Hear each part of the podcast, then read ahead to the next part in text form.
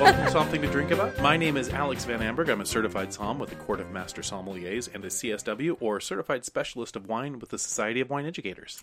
And I'm Christi Collins. I am a mom of three and a yoga teacher And a Renaissance woman. and a Renaissance woman. Renaissance woman. Renaissance.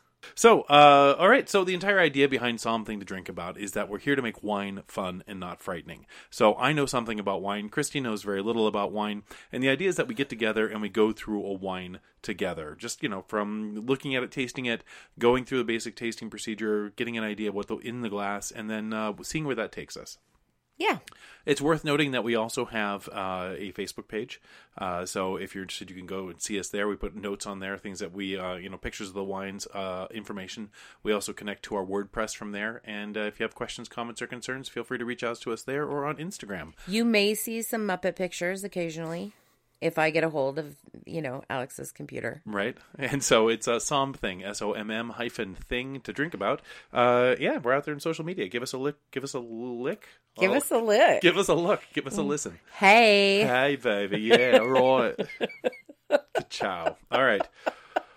Well, now that I feel ridiculous, moving forward. So let's talk about what's in the glass today, Christi. Well, let me see if I lick it or not. Give us a lick.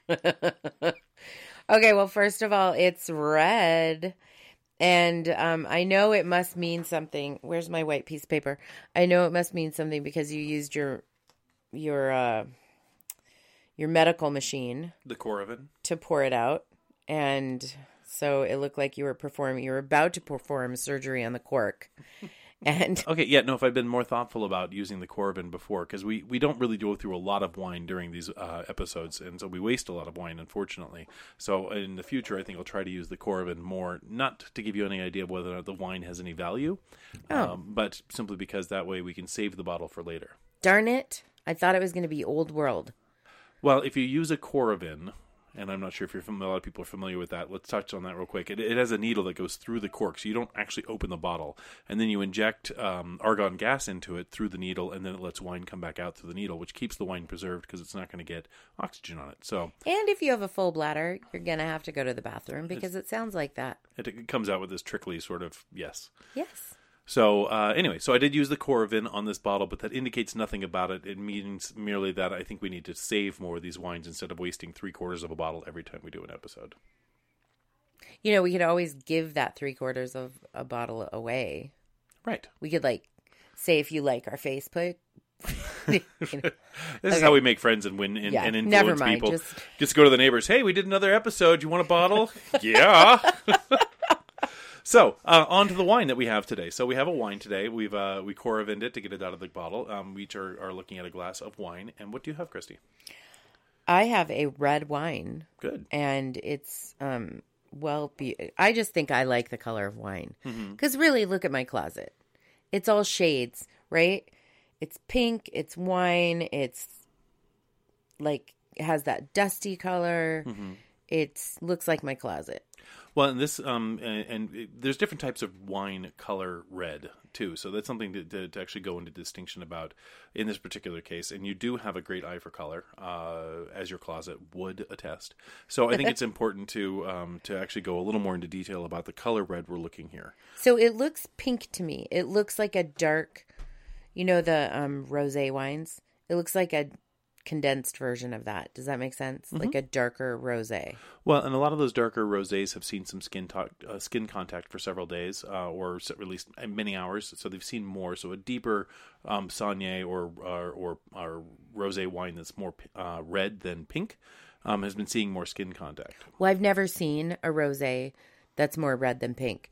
That was just what my brain was pulling up. Oh, okay. That if there was a rosé that was more that was squished with more red skins, right? There's an Isabel Mondavi rosé of Cabernet that comes out of California, and it, it was uh, the 2014 looked like a Pinot Noir. Um, it was Okay. that dark, but it was a rosé. well, it's Is the wine see through? Is it translucent? Is it's it see purplish? through and it's pinkish. Pinkish. Okay, so it's certainly pink towards the edge, but the, the core of it, I think, actually has a, a slightly deeper color. It's like well. a raspberry pink. Um, okay, how about, can I give you the word garnet? Are we seeing garnet here at all? Yes. I know. I love the word garnet. It's amazing. So, uh, but this is definitely that that garnety, translucent color. This is a very light wine. It's very um, it's very clear. I can see writing on the page through the wine, through the core of the wine. You know can what I think it. we're going to need to do? Hmm. I think we're going to have to get a garnet so I can really see a garnet because I only have a garnet from my memory. Garnets were really popular in the 80s and We could also Google garnet. yeah, but That might be cheaper. well, I'm thinking that seeing it on a computer is really different than seeing it in real life. And I'm thinking like, you know, a bracelet, like hmm. a nice For those of you who Garnet aren't interested bracelet? in investing in jewelry, though, I could rec- allow me to direct you to the Wine Folly website. I wasn't thinking about them. I was thinking about me. so, um, actually, we just got a poster, and I'm, I'm going to go get a frame for it hopefully tomorrow. Uh, but Wine Folly makes these posters, and they're actually they use some incredible graphics. But some of the posters they do actually have posters of all the different wine colors, sort of giving you a scale to judge by, which is really exciting. So I'm, I'm, I'm excited very to get that excited about it reference out. because I do. Every time we do a red wine, I'm like, well, it's it's a color. gorgeous. But sometimes it, it is deeper or blacker. This is Mm-hmm. definitely not black. Um, It looks like a dark raspberry, like a like a rich raspberry, dark raspberry, garnet color. Um, the, the there is no color transition towards the edge. It doesn't get more orange or brickish. It just gets thinner towards the edge.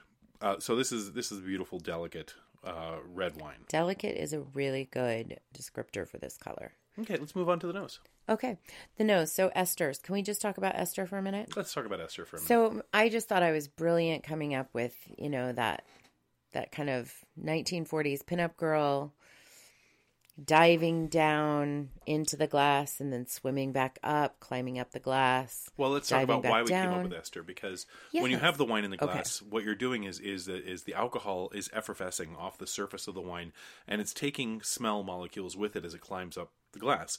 And if you have a red wine glass, um, it should have a curve to it that is narrower at the top than it is at the base where the wine is, because that causes the alcohol laden aroma molecules esters to climb up the side of the glass and to fall back in, therefore intensifying ester, so you can really get a good smell of what's going on with the wine. If you have a wide open bowl, those smells dissipate.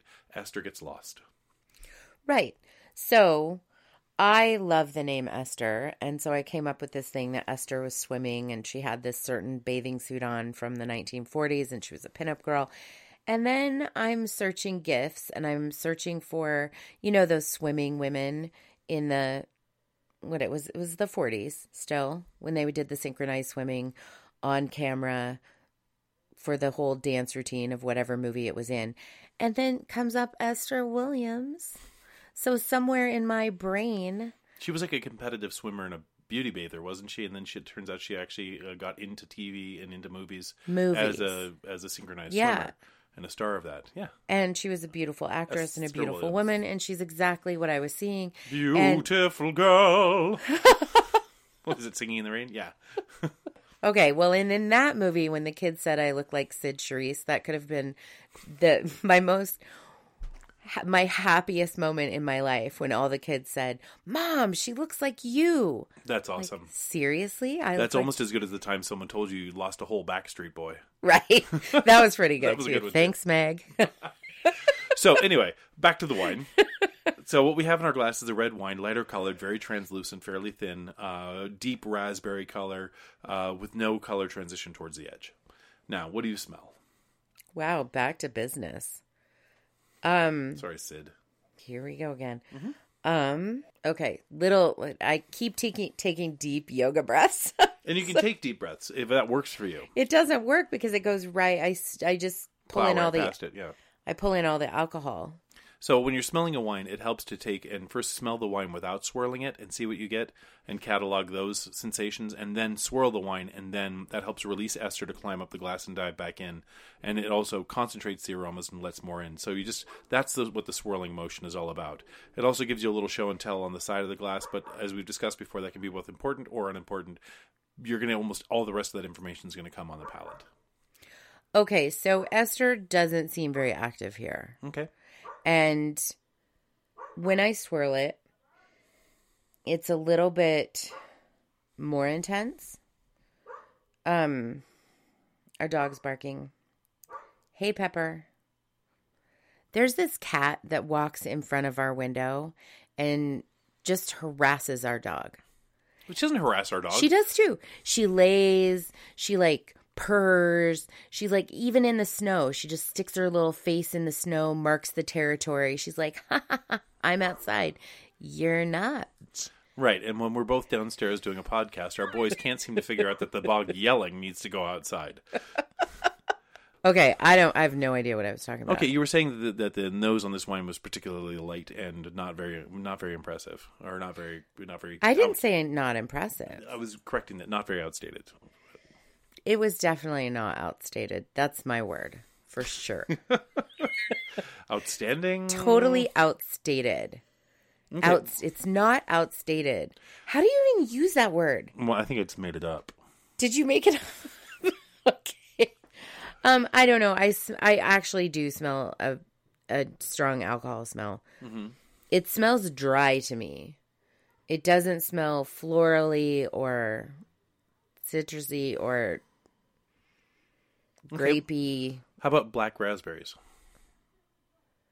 No. Have you ever had a black raspberry? Stick There your is nose in the glass and tell me. no such thing as a black raspberry. Darker raspberries, black raspberries. There is no such thing. Raspberries, when they're ripe and dark, are really sweet and fresh. So, no, I don't smell black raspberries. There are different types of raspberries. There are white raspberries, golden raspberries, red raspberries, and there are black raspberries, which are a really deep purple color. So there's a black raspberry that actually exists. It's a thing. Well, I don't know about that. But.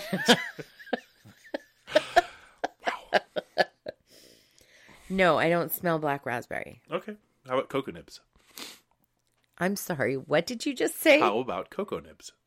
Cocoa nibs. hmm Not chocolate, but cocoa nibs. The, the uh, where chocolate comes from, more it's more of a bitter, dark chocolate smell. Yeah, I smell that bitter smell. Okay. Definitely. So what I'm getting out of this is black raspberries. I'm getting dark cocoa nibs. I'm getting. I'm rolling my eyes. I know you are. What about dark Bing cherries? What about uh, not Bing cherries, but darker, like like really rich red dark cherries? They're sweet. Those cherries are sweet. And you're not They're smelling that? dark and they're ripe and they're sweet. I don't smell sweetness. But you're not smelling a fruity note at all. I'm gonna keep hammering on this because I'm really certain it's there. Okay, I don't. I just don't smell it. Okay, great, no problem. It could be. You know, I have recently been had a cold. Don't you don't make excuses. It's okay if you don't smell it. You don't. I Smell just don't smell. I don't. I don't. It's fine. No, it's totally fine. Okay. Okay, so moving past the nose of the wine. Yeah. Uh, so to me, okay, so uh, this is this does have um, a berry smell. There is yes, there is the alcohol there, but behind that, I'm getting red raspberries. I'm getting a darker cherry. I'm getting cocoa nibs. Those are the things I'm getting off of this. But I'm not getting earth. I'm getting mild fruits, light light fruits, light red fruits. Yeah, I get the cocoa nibs. Okay, let's try tasting it. All right. Holy mackerel! Oh, that's good. Really? Oh, what's your first impression? Tell me about that. Um. Dry. Okay. Um. Well, I'm not in love with it. Okay, use your words. Tell me about it. it, it tastes really strong like you know when you're a kid and your parents drink a lot and you maybe grab their wine glass and chug it in case that was a thing you did when you were a kid um and because you don't drink and because you have an undeveloped palate it tastes like sour strong way too intense like why would anybody drink this except then you you know have that feeling and you're like oh i get it if you could just get past that flavor Okay. that's what it tastes i feel like a yeah that's there you go that's my story Okay. i'm sticking know. to it Okay. Um, I uh, I had a very different experience when I approached this wine. Um, because to me, it's it's tart, uh, like tart Yeah, cherries. Um, definitely it has tart. A, it, it has that sour pie cherry um taste to it. oh yeah sour Um, pie cherry It's mouth-watering. It's got acid, Mm-hmm. so it's it's crisp. It's acidic, um, and it, it um, behind that, when when those feelings wash away, and they take that that darker cherry, um, the that sorry that that, that sour tart cherry juice feeling Mm-hmm. away, then there's my mouth gets filled with um with moisture and saliva again, and and that's when I get washed with that that uh, hints of dark chocolate and cocoa nibs and stuff. That's when it comes back again. Strangely enough. Um, I think it's delicious because it's all these it's lighter fruits, um, but it's it's a red wine that has a great acidity to it without huge amounts of tannins, without dryness, without um, without sucking all the moisture out of my mouth. So I think I was thinking dry instead of tart. Mm-hmm. So I definitely I would replace that word with tart. Um, and I'm gonna take another sip. Okay. Don't do that. When you look at me, you have to put the paper in front of you. Well, I think there's something to be said for this wine too. If you move it around your mouth, if you if you swish it around a bit. Oh my god, Okay. it's super tart. Well, and maybe maybe tart isn't your thing. Maybe because there's a there's I'm not going to even say it's bitter, but there's a tartness to it. And if tart isn't your thing, if you like sweeter wines or softer wines or more vanilla wines, um, then this may not be your kind of wine. You know, this, Right. this may be one of the first times we've we've run up against that particular wall. Because this wine is definitely it's it's got a thinner mouthfeel. It's a lighter viscosity. Um, it's very crisp. It's very fresh. Um, it's very tart. Mm-hmm. It's, It's- all it's- those things. It's I mean if you if you've had like you know cherry juice from not like maraschino cherry juice, but like cherry juice like like no, cranberry like pomegranate juice. cranberry. Have you No, like- cranberry cherry juice. Yeah, Mm-hmm. but pomegranate's better because pomegranate has that cranberry esque tartness, but it's even tarter. So I would say pomegranate juice. Okay, we're cran palm. Ocean spray, Why do cranberry you? pomegranate. Why are you insisting on the cranberry with it? Because that tartness comes to me identifies as a very cranberry flavor. Oh, okay. So, um, I like this wine a lot. Uh, I think it's got a lot of depth to it. The flavor certainly lingers with me. Uh, washes my mouth clean with every sip. It I- washes my mouth clean too. That's for sure. Woo! I think it it is um, not my type of wine. okay. Excellent. Good to know. I didn't know that there was one, but may could it also be that um, I don't know. Could yeah. also be what? Well, I'm just thinking, do I have some kind of negative association with it as well? It might very well be. I mean, a lot of times, um, Yeah, I, I'm associating it with drinking wine at an early age that I stole from my parents, for sure. Okay. Well, and if I remember correctly, Gilbert um, was also a fan of uh, Chablis and Burgundy. Yes. Yeah. We are drinking a 2016 Albert Bichot Bourguignon uh, from uh, from Burgundy. Okay. So Albert Bichot, actually, um, the family, uh, the Bichot family, moved to Burgundy in the 1300s or so, but they set up their first winery um, in 18 Husafachi and what's it, and for I guess we're they're in their sixth generation of winemakers, wine managers right now. So, uh, so they, the Bichot wine, they have like five or six properties that they grow wine throughout the Burgundy region in France. Okay, thank And- God you said France. I'm like, is it in Italy or is it in France? Do I have to ask this again? And so I need a um, map with like little pins on it. Well, and the thing is, it's good that you don't have the map because we will like we have to illustrate it verbally for people who are like you and don't know. Right. Okay. When I say Burgundy, you're like, oh, I did. I totally went. I'm gonna have to ask is that in the again. Willamette Valley?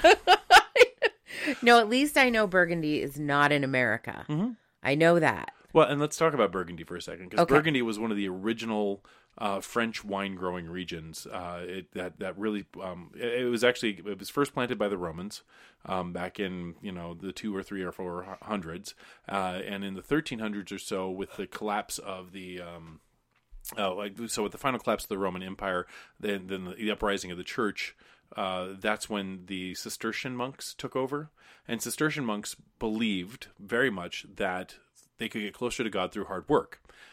Wait, so the Cistercian monks took over The vineyard plots that had been the planted, Mm-hmm. vineyard plots for their monasteries. Monasteries, so they could have sacramental wine and wine for their them and their buddies. and to sell.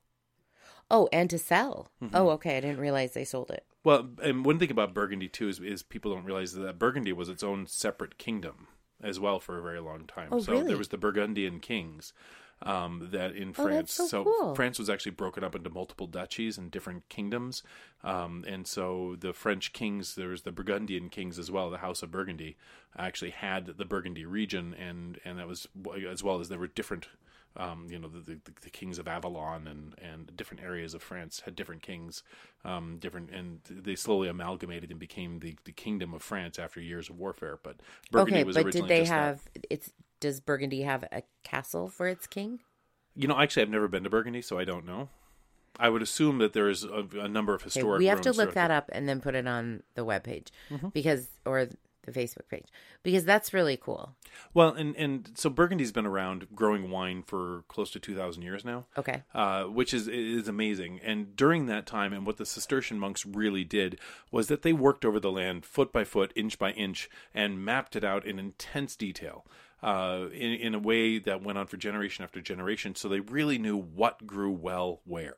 And originally, Burgundy during this time had like three or four types of grapes that they grew, um, and so they would grow uh, Pinot Noir, they would grow um, Chardonnay, and they would grow Gamay.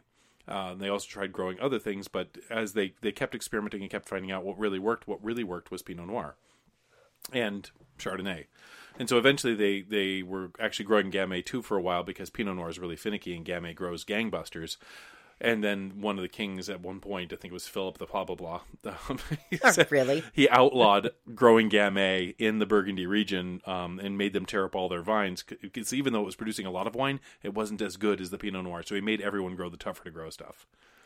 Interesting. It is fascinating because there's there's certain areas, and you look at a map of Burgundy, and they they they call it the Côte de Rhône and the Côte d'Or, and they're called the Roasted Hills, and there's this very narrow bandwidth of hills where they grow these wines that are selling for three thousand dollars a bottle. It's incredible what they're doing there. But the, all that research was done by the Cistercian monks, and it's been run by families ever since.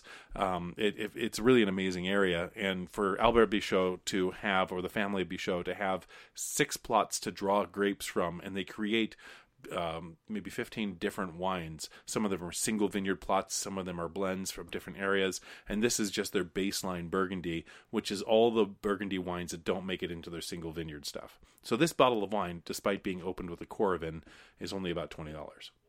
Okay. And it is a great example of classic Burgundy Pinot Noir wine coming from France. I wonder if it isn't because anyway. I okay, I don't know how to say this, but I wonder if it isn't one of the wines that Gilbert used to taste me on. Mm-hmm. Right? Because he used to say, "Taste this." And this is good wine. And Because of your youth, you formed a negative association with it. right. It's very possible.